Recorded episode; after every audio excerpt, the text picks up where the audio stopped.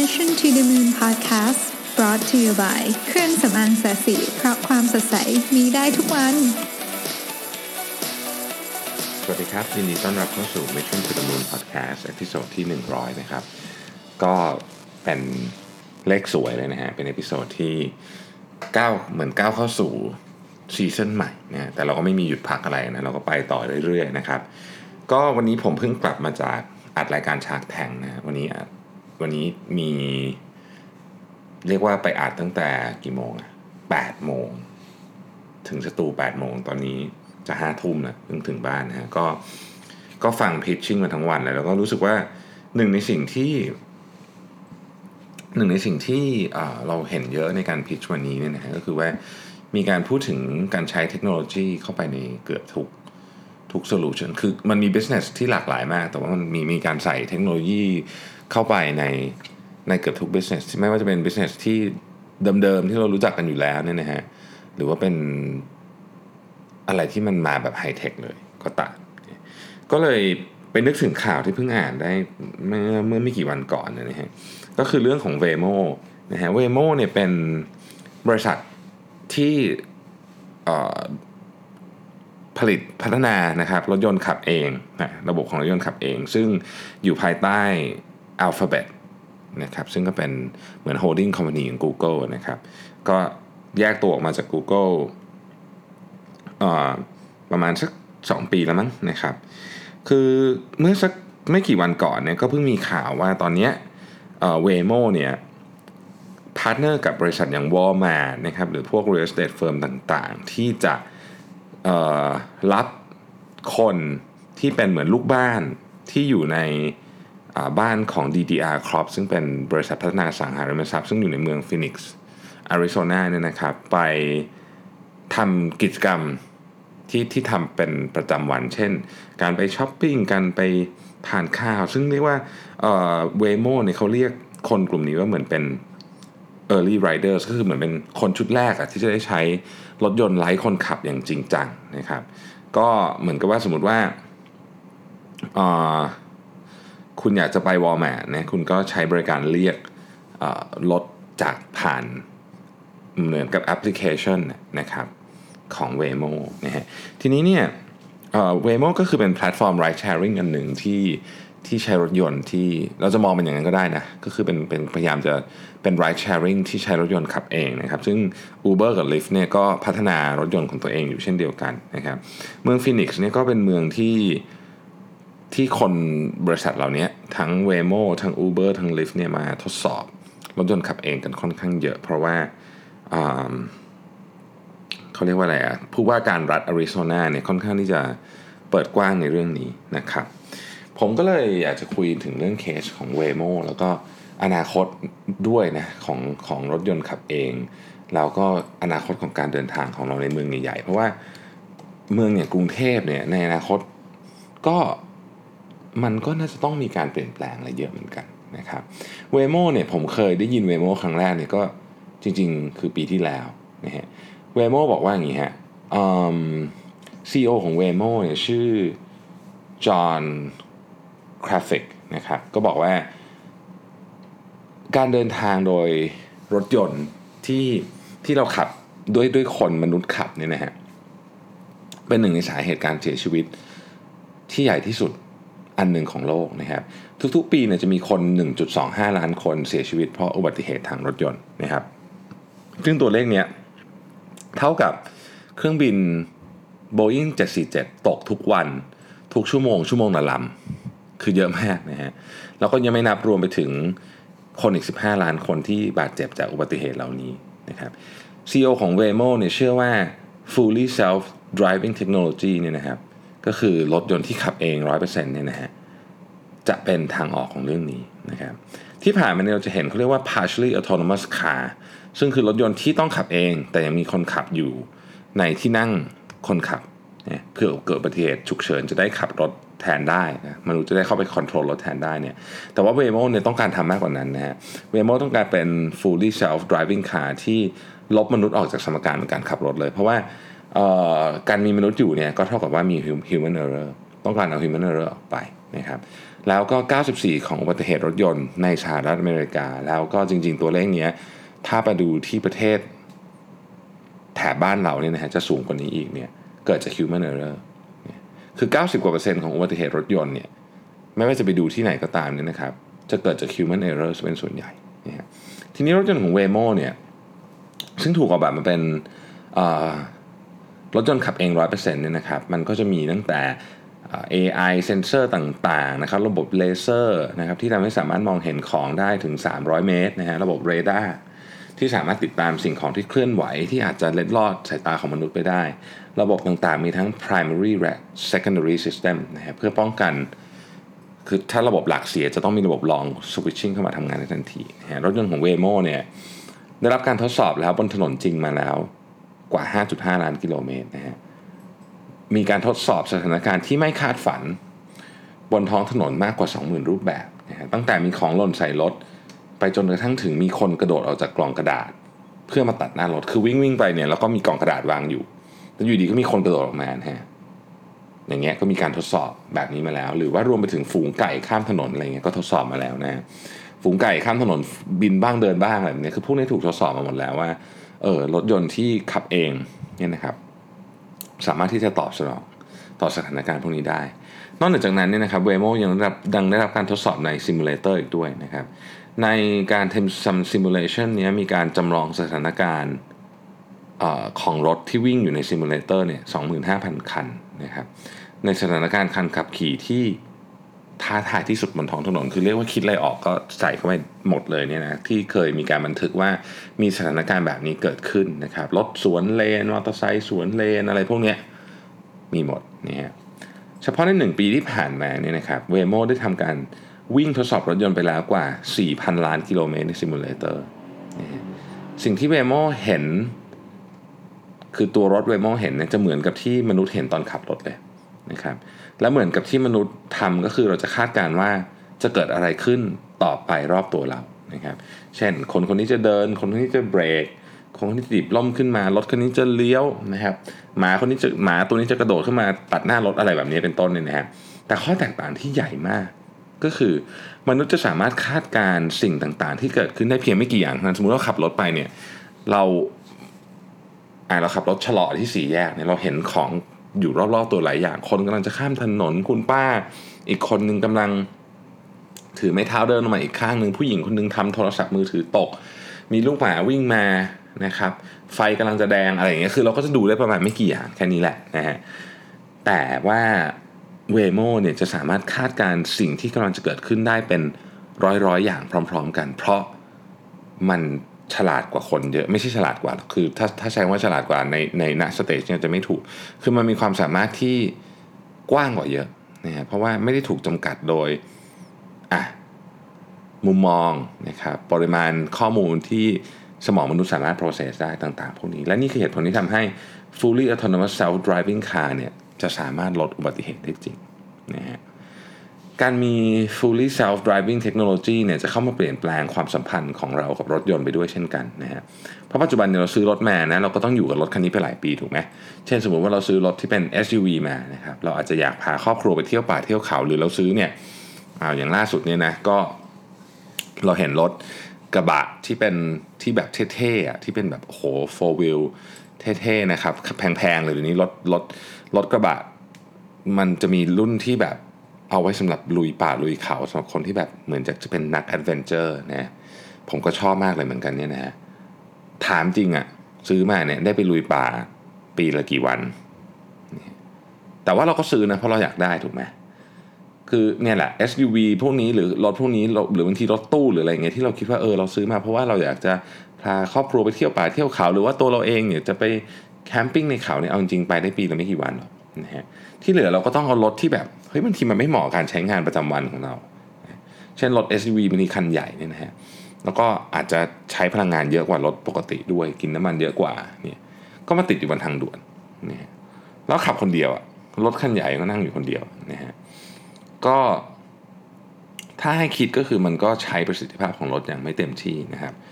แล้วที่สำคัญกว่านั้นก็คือมันยังทำลายสิ่งแวดล้อมด้วย ถ้าในกรณีที่รถของเราไม่ได้เป็นรถยนต์ที่ใช้ไฟฟ้า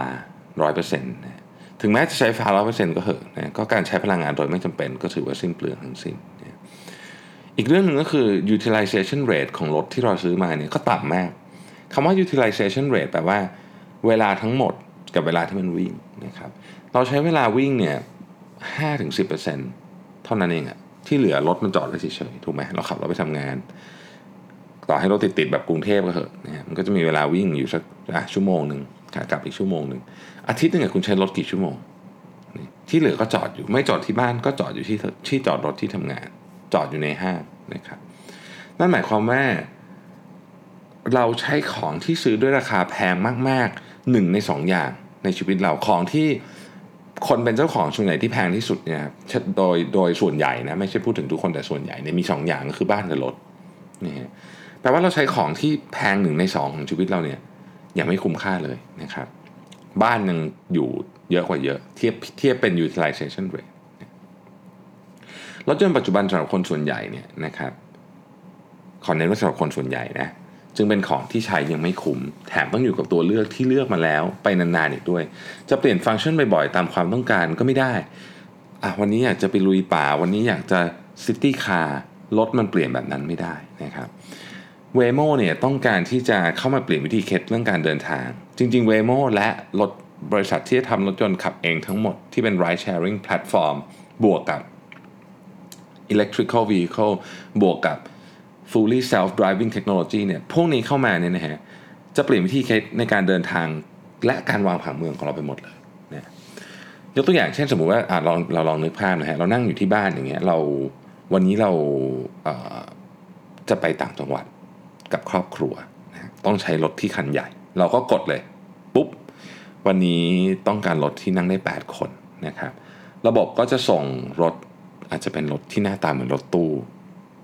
หรืออาจจะเป็นรถนอนรถอะไรก็ไม่รู้อะคือสักอย่างมาที่มันเหมาะกับการใช้งานของเราวันนั้นเราจะบอกได้ว่าเออวันนี้ต้องการที่นอนเนี่ยเราต้องการรถที่มีที่เข็นรถเข็นขึ้นไม่ได้เพราะเราจะพาคุณย่าไปด้วย ซึ่งซึ่งคุณย่าต้องนั่งรถเข็นอะไรแบบนี้ก็รถมันก็จะมาตามนั้นนะครับ แล้วเราก็ใช้ไปตลอดวีคเอนนั้นก็ใช้ไป เสร็จมาถึงวันจันทร์รถคันนั้นก็กลับไป เราไปทำงานใช่ไหมเราก็ สมมุติว่าไปทำงานคนเดียว เราก็กลับมาใช้รถคันเล็กๆ กดเรียบเหมือนกันนะฮะทีนี้ถ้าเกิดระบบมันมันขึ้นเต็มระบบแล้วเนี่ย มันจะมีรถอยู่เกือบตลอดเวลานึกออกไหมฮะทีนี้รถทุกคันที่ที่ถูกใช้งานเนี่ยมันก็จะถูกใช้งานอย่างเต็มประสิทธิภาพ ตอนที่มันไม่ได้ขับให้เรา มันก็ไปรับคนอื่น ดังนั้นเนี่ยวิธีคิดเรื่องการเป็นเจ้าของรถยนต์เนี่ยถ้ามันมีระบบแบบนี้เนี่ยก็จะเปลี่ยนไป สมมติที่อาทิตย์นึงเราอยากจะไปเข้าป่า วันนี้ต้องการ SUV นะครับ ก็เลือก SUV ได้ คนที่ต้องการจะทำงานในรถก็อาจจะมีรถ คือเราไม่ได้ภาพของรถยนต์เนี่ยที่เป็นเนี่ยมันอาจจะไม่ได้เป็นแบบทุกวันนี้ที่เรานึกออกละมันอาจจะเป็นเช่นสมมติว่าอย่างผมชอบทำงานในรถเนี่ยเราก็จะเลือกรถที่เป็นโมบายออฟฟิศก็ได้ถ้าข้างในนั้นมีเหมือนกับออฟฟิศเคลื่อนที่เลยนะครับ หรือถ้าเราอยากเดินทางไปไกลๆหน่อยก็จะเป็นแบบรถ camping ก็ได้นะครับ ถ้าอยากจะออกไปดินเนอร์นะหรูๆนะครับ ก็เอารถหรูมาก็ได้นะถ้าเรามีแพลตฟอร์มแบบนี้เนี่ยเราอาจจะไม่อยากเป็นเจ้าของรถก็ได้นะ คือเราเลือกรถตามความต้องการของเราและครอบครัวเราเพื่อนฝูงเราในวันนั้นๆจริงๆ วันไหนอยากจะทำอะไร รถยนต์นี่มันเป็นเพียงเหมือนกับของที่ตอบสนอง activity ของเรา เหมือนกับรองเท้าที่เราเปลี่ยนตาม activity ที่เราทำวันนี้เราอยากจะไปเล่นกีฬาเราก็ใส่รองเท้าแบบหนึ่ง วันนี้เราอยากจะไปงานแต่งงานเราก็ใส่รองเท้าอีกแบบหนึ่งถูกไหมฮะทีนี้ถ้ามันเป็นแบบนี้ได้เนี่ยรถยนต์ก็ถูกแชร์กันนะจำนวนรถยนต์มันจะน้อยลงฮะเพราะว่าปกติเนี่ย utilization rate ของรถ 1 คัน คุณใช้มัน 5-10%แต่ถ้าเป็นระบบนี้คุณอาจจะใช้มันถึง 90%เพราะว่าพอเราเลิกใช้มันก็มีคนอื่นมาใช้ต่อวนไปเรื่อยๆนะครับพอรถยนต์มันถูก utilize มากขึ้น ถูกใช้งานมากขึ้นเนี่ยสิ่งที่จะตามมาเลยทันทีก็คือ ที่จอดรถในเมืองก็มีความจำเป็นน้อยลง เพราะรถมันถูกวิ่งตลอดเวลา บริการคนเท่าเดิม สมมติเมืองนี้มีคน 1 ล้านคน แต่ว่ารถใช้งานจาก 5-10%กลายเป็น 90%หมายความว่ารถจำนวนรถยนต์เนี่ยมันก็ลดลงไปตามส่วนนะฮะเราก็เหลือพื้นที่เยอะ ไปทำพื้นที่สาธารณะอื่นได้ ไปทำสวนไปทำอะไรที่มันควรจะมีแทนที่จะต้องเอาพื้นที่ไปเป็นที่จอดรถ ซึ่งที่จอดรถเนี่ยเป็นของที่ใช้พื้นที่ในเขาเรียกว่า CBD Central Central Business District เยอะใหญ่มากคือคือคือกินพื้นที่เยอะมาก ซึ่งมันควรจะเป็นอย่างอื่นมากกว่านะครับ เพราะว่าพื้นที่ที่จอดรถเนี่ยมันก็ไม่ได้มีประโยชน์สำหรับคนที่อยู่บริเวณนั้นทุกคน มีประโยชน์สำหรับเจ้าของรถส่วนใหญ่นะฮะแล้วคำถามต่อไปก็คือ ถนนจะเปลี่ยนไปไหม ถนนก็เปลี่ยนนะถ้าเกิดว่ารถยนต์มันขับเองหมดนะครับ ถนนเนี่ยมันจะไม่ต้องกว้างแบบนี้ เพราะว่ามันจะมีความแม่นยำนะคือรถยนต์ขับเองมันก็คุยกับรถอีกคันหนึ่งถูกไหมฮะ มันคุยกันเอง เพราะฉะนั้นเนี่ยมันก็ไม่จำเป็นจะต้องมีระยะห่างในการวิ่งเยอะเหมือนที่เราเราต้องห่างเพราะว่าไม่งั้นคนข้างหน้าเบรกจะชนรถกันข้างหน้า การยูเทิร์นมันก็จะไม่เป็นท่านี้นะครับเพราะว่ามันจะคุยกันก่อนมันก็จะไปในจังหวะที่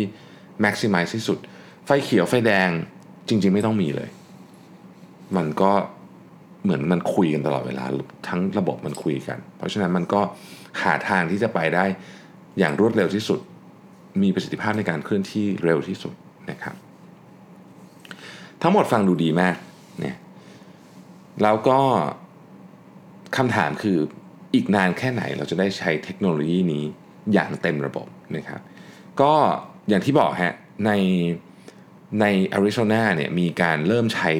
เป็น Early Rider ละในวันที่ในวันที่20 ข่าวนี่มันคือ 3 วันที่แล้วนะครับ ดังนั้นเนี่ยหมายความว่าเร็วๆนี้เนี่ยเราคงจะเห็น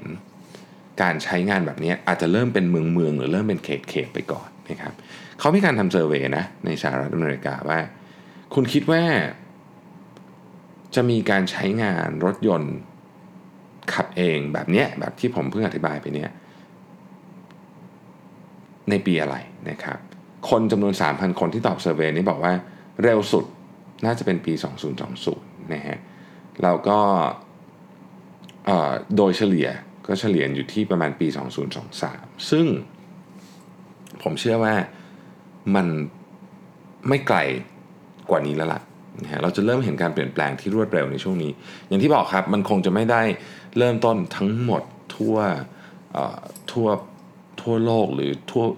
นอตไม่ไม่ใช่ทั่วประเทศด้วยซ้ำนะเพราะว่ามันคงเริ่มเป็นเมืองเล็กๆก่อนแล้วมันก็ค่อยขยายเพราะเราเริ่มเห็นว่าเฮ้ยมาตรการนี้ดูดีนะฮะมาตรการนี้ดูดี มันก็อาจจะมีการค่อยๆ เปลี่ยนแปลงไปนะครับเพราะว่าเราเนี่ยต้องยอมรับว่า ถ้าเราไม่เปลี่ยนวิธีการเดินทางในเมืองเนาะอย่างกรุงเทพอย่างเงี้ยถ้าเราไม่เปลี่ยนวิธีการเดินทางในเมืองสักวันหนึ่งเราจะทนรถติดแบบนี้ไม่ไหวนะฮะมันก็ต้องมีใครสักคนลุกขึ้นมาเปลี่ยนแปลงและนี่อาจจะเป็นทางออกก็ได้นะฮะก็นี่แหละคือเทคโนโลยี disruption ผมคิดว่ามันอยู่ ใกล้ตัวเรามากกว่าที่เราคิดนะฮะผมเชื่อว่าในอีกสักสิปีเนี่ยรถยนต์ขับเองคงไม่ใช่เรื่องที่แปลกประหลาด หรือดูเหมือนมาจากหนังไซไฟต่อไปนะครับ ก็วันนี้อาจจะต้องยอมรับว่าเสียงอาจจะเหนื่อยๆนิดนึงนะเพราะตื่นเช้ามากตื่นตีสี่กว่าแถมไปอัดรายการทั้งวันนะฮะการไปอัดรายการในสตูทั้งวันนี้เป็นอะไรที่กินพลังงานสุดๆเลยนะฮะแล้ววันนี้ก็แบบโอ้โหแบบคือพิชชิ่งเยอะมากเหนื่อยมาก ก็ต้องขออภัยถ้าเสียงจะแบบดูเหนื่อยไปนิดนึงนะครับ เหมือนเดิมนะครับ อยากจะให้ Request กันเข้ามาว่าอยากฟังเรื่องอะไรนะครับ จะพยายามรีบจัดหาให้นะฮะตอนนี้เริ่มเริ่มจัด Request ใหม่แล้วนะครับเพราะหมายถึงว่าของเก่าเริ่มเคลียร์ไปได้จำนวนหนึ่งแล้วนะฮะก็อยากให้ท่านที่ติดตามฟังอยู่ บอกผมมานิดนึงนะครับ ว่าอยากฟังเรื่องอะไรจะได้ทำเรื่องที่